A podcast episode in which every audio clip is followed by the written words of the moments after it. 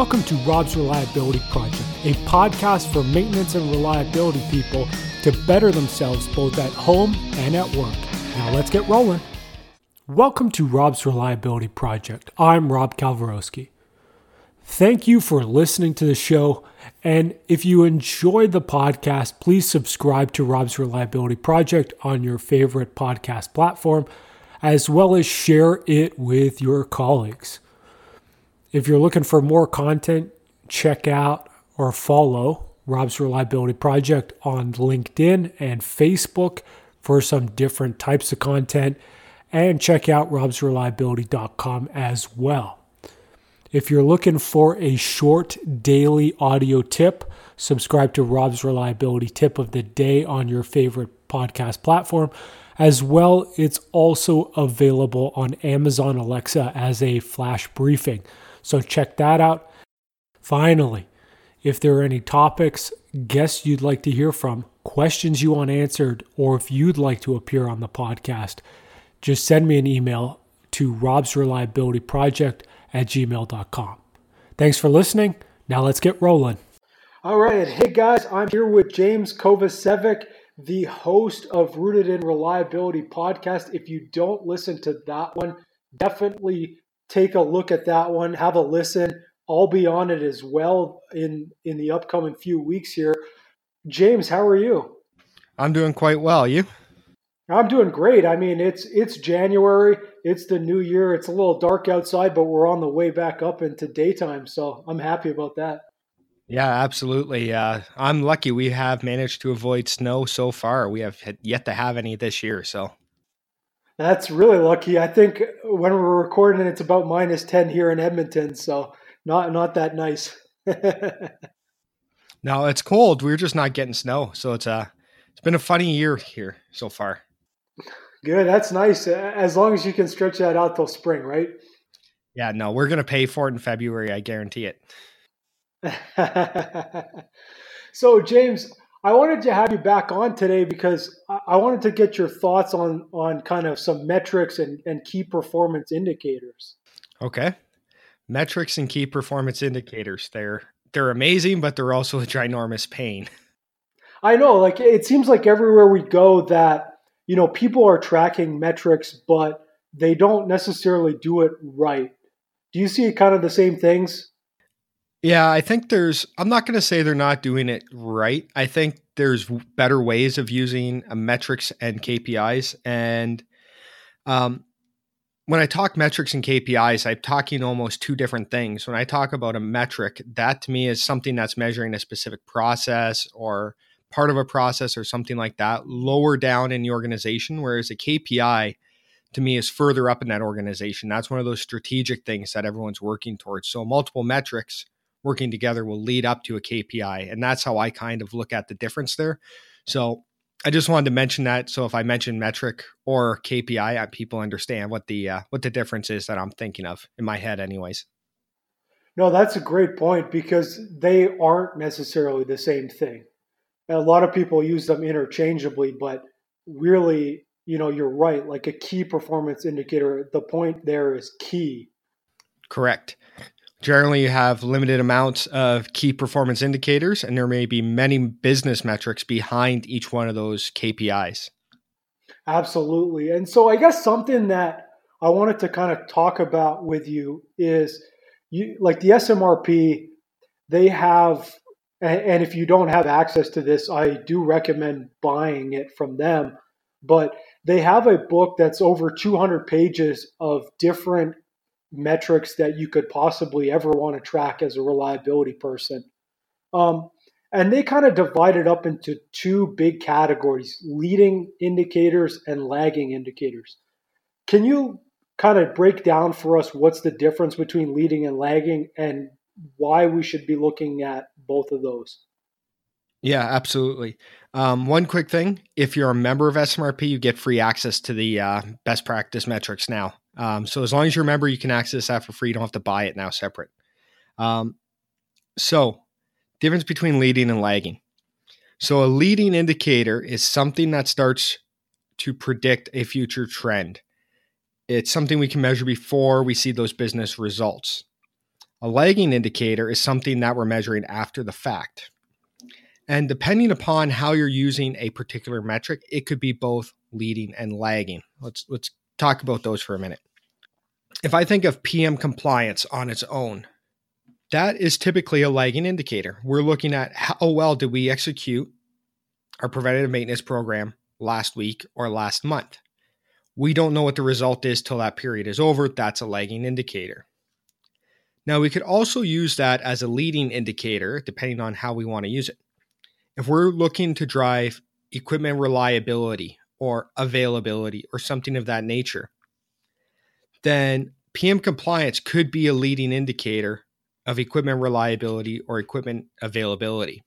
Why? Because in theory, if we are doing very good on our PMs, our equipment reliability or availability should improve. Does that make sense?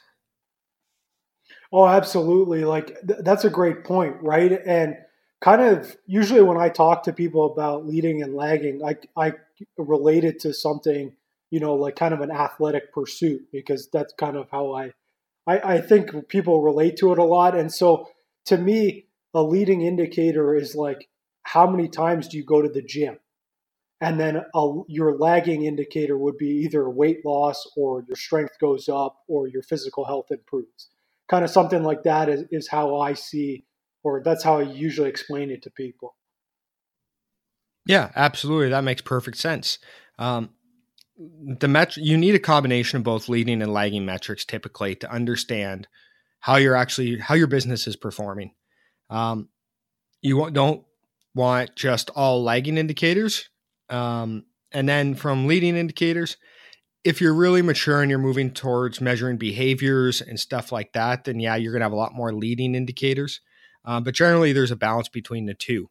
And like I mentioned, depending on how you're looking at some of these metrics, they could be both leading and lagging at the same time.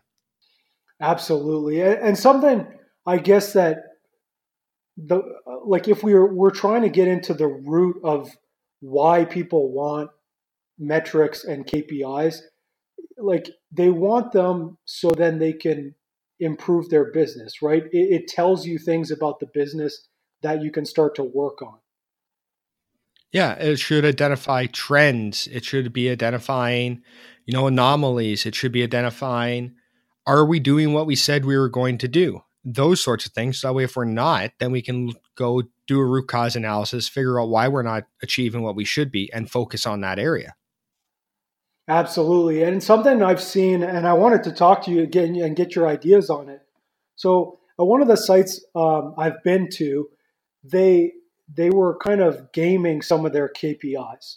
So we we kind of knew that they weren't that greatest maintenance organization in the world, but they were they had 100% schedule compliance. And when we dug into it, what we learned was they were putting small jobs as taking an entire shift so then they could do the breakdown maintenance within that schedule and maintain that KPI. So how do we get people to kind of stop gaming KPIs, or how do we do we just need to add more KPIs to look at different sides of the problem? So I think I think there's multiple ways we address that. Um, that same that exact issue you had, I had once upon a time in my in my past life. So what we did is when they were focusing on that schedule compliance piece, what they were doing is they were just scheduling a small number of work orders each week. They were only scheduling five or 10 work orders each week. So, what we did to balance that out is we, we put another metric in place, which was called planning effectiveness. And what that did is that looked at how many hours did the technician spend on planned scheduled work. So if it was a planned work order on a locked on locked in schedule from the week ahead, don't those hours counted for planning effectiveness. If they were spent on any jobs that arose throughout that week or any breakdowns, it didn't count for that. So we use that to balance schedule compliance because when we gave the organization or the site's targets, there instead of scheduling 70 work orders for a week, for example, it went down to 10 so they could hit their 90, 100% schedule compliance. But they weren't spending a lot of time on planned work anymore. So with KPIs, you ha- they're going to drive inadvertent behaviors. Um, it's not that people are trying to intentionally do wrong. What it is is if we're giving them, we're measuring them on something, they're going to work to achieve that. Now, a couple ways to deal with that is you have a balancing metric. Schedule compliance, time spent on planned work. Stock outs, stock turns, right? They balance each other out so we don't go too far one, one way. Another way to help deal with that is by having realistic targets. And this was one of the things I did incorrectly once upon a time earlier in my career. If best practice schedule compliance was 90%, then that was the target, even if they're only currently at 50%. Um, and I learned very quickly that they'll get there, but they'll just game those numbers like you may have mentioned. So the key there is to have like almost a flight plan. Okay, you're gonna what are you gonna be at in three months, in six months, in nine months, in 12 months, and kind of build out a plan that's realistic for that site with that site's involvement. So balancing the KPIs, realistic targets, I think go a long way to minimizing some of the gaming that you may see. Yeah, I think that's that's a great point, and I also think that like I've seen kind of a lot of the time people they look at metrics as best practice is either 100% or zero, kind of regardless of what makes sense. And I want to kind of caution people from that approach because, like, what they'll do is they'll put the graph out and they'll just have an arrow and it says, like, more is better. no, there's there it's a journey, right? You can't just drive one metric or two metrics to best in class numbers. Or you could, but you're going to cause a lot of inadvertent behaviors again. If maintenance cost as percentage of replacement asset value is really high and you want to get that low, you can just stop doing maintenance and you'll drop that number and get that within best practice real quick. The problem is is that equipment isn't going to last too long and that's kind of going against what we're trying to do in the first place, right? So sometimes 100% or 0% isn't the right number. And generally, if you look at the SMRP best practice numbers, a lot of them are not 100 or 0. You know, schedule compliance, I believe, is 80 or 90% best in class target, right? So there's a lot of room. And also, the other thing to keep in mind is based on your organizational constraints, what is realistic for you to achieve this year, next year, and so on and so forth, right? it may not be the best in class number. It may be 10% less. And then the following year, it might be 5% less. Then you're going after that best in class number, right? So we can use them to drive the right behaviors and we don't have to have those best in class numbers every time. Absolutely. And that's one thing also I'll mention is like when I when I was working at Teck, we were calculating some of these numbers and comparing them to uh, the some of the some of the numbers in maintenance and reliability best practice and because the I think the numbers from maintenance and reliability best practice they're they're very like plant centric or manufacturing centric and we were comparing to like a mining environment we were way off of what they were supposed to like in quote unquote world classes or um, by factors of even in some of them were 10, 10 times higher. And I just want to caution people is if you're going to do some benchmarking exercises, ideally compare like within industry or compare one site from another site that are in the same company. So then you kind of have a little baseline of what's going on and what should make sense. Yeah, absolutely. Do your homework before you pick an arbitrary before you pick that best in class number right out of a out of a guide. Well, some of those guides will say depending upon industry. Yeah, you have to really understand your organization, what makes sense for you, and how are you going to get there, right? It might be a factor of 10 that you're starting off with, and you'll slowly work your way up, but at least you know where you're at currently and then make that make that uh, improvement, if you will. So so James, I guess when we're looking to like let's say we're looking to implement some KPIs at our site and you know we start measuring something and we start seeing it change because let's say we're you know we're looking at maintenance cost and it starts coming down. But if we haven't decided to make any changes, should we like should we take that as a meaningful change or should we just think of it as like kind of the Hawthorne effect where we're looking at something therefore it's going to change itself. I think there could be part of that could be part of it. Um, since we're measuring it, people are paying more attention to it. I definitely think that's part of it. Um, but if you start seeing significant changes, I'd start to investigate to figure out why. Why is that happening right off the bat?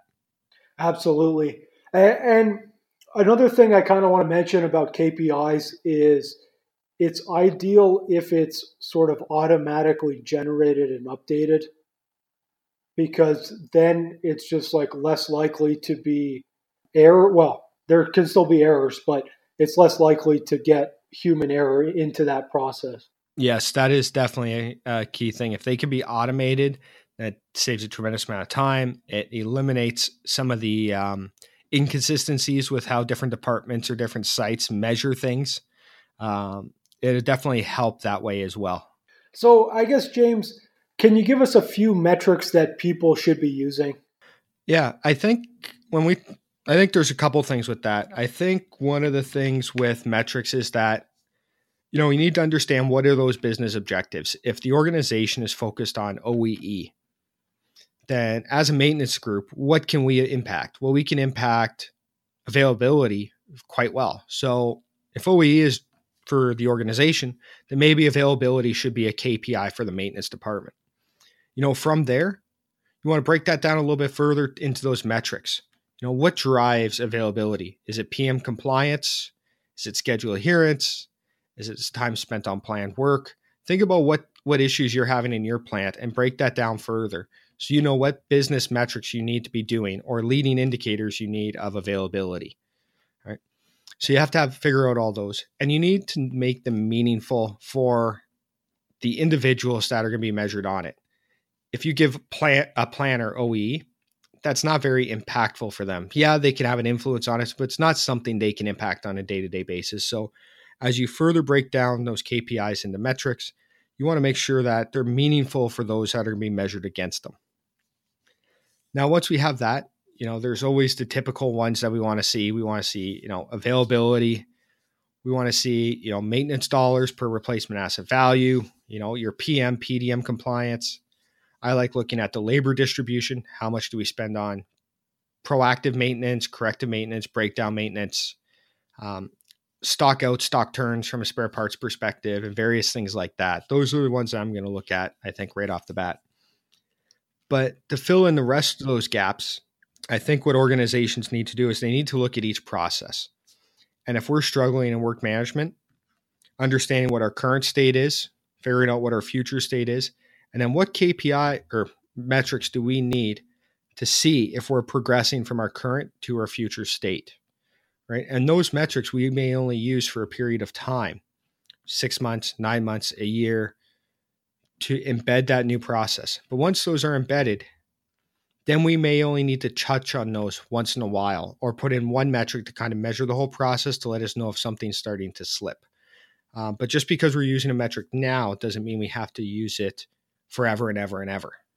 That you know that's a really great point and, and something that you know I think is often overlooked, right? Like people, what they usually end up happening is maybe we start off with four metrics and then the year after we want four new metrics. So now we have eight metrics and then we have 12 and then, right? So it's something that's important is as you go, as you progress on your maintenance journey, you're going to be looking at different things. Absolutely. We need to make sure we're still doing what we said we were going to do. But at the same time, we can't measure 200 different metrics and make them meaningful every single day. So uh, sometimes another issue I see with organizations when they set up KPIs is there are departments, they kind of set them up in a way that has departments competing against each other. So one of the most common ones that I see are something where you have your operations department who is, you know, their KPI is production or uptime and it sort of competes against the maintenance department which their KPI would be something like PM compliance or maintenance hours. How do we balance those or how do we set them up correctly?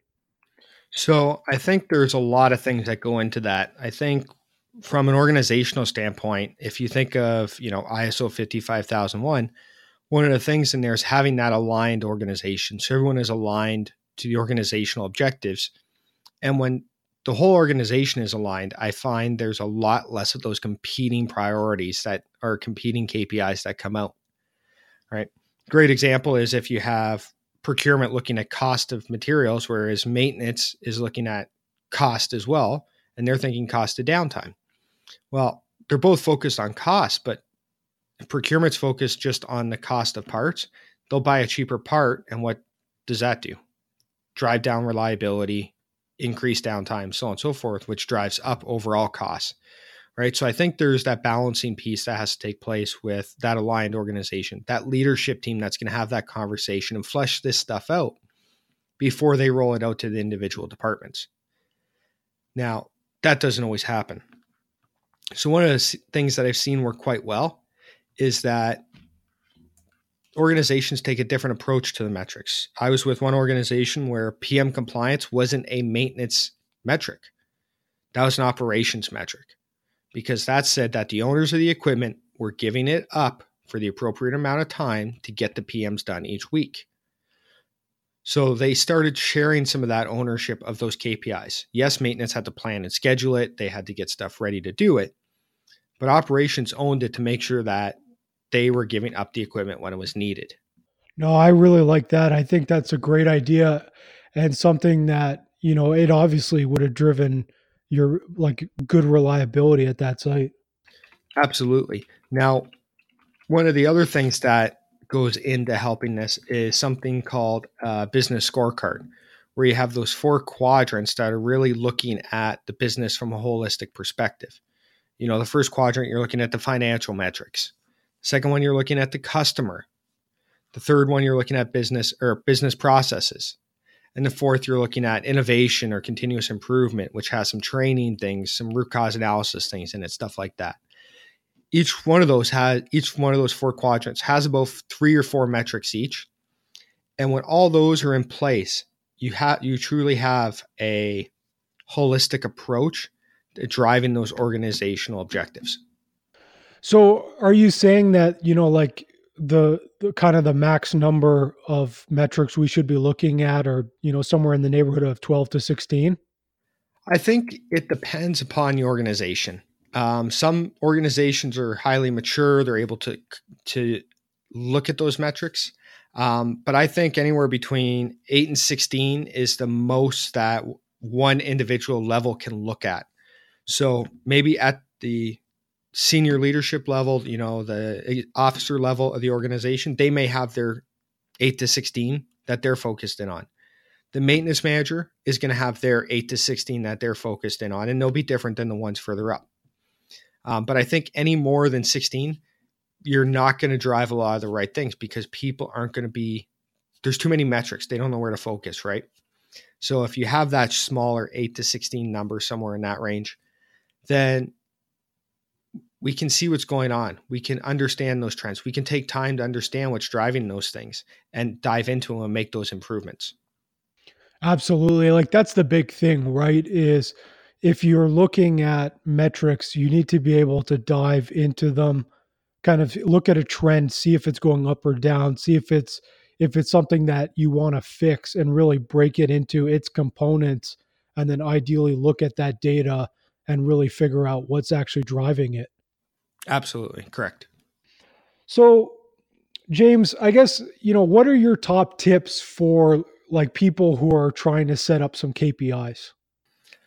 start small. Pick the three or four that are going to make the biggest difference to your your site. If you're struggling with work management pick two for work management. If you're struggling with spares pick two for spares.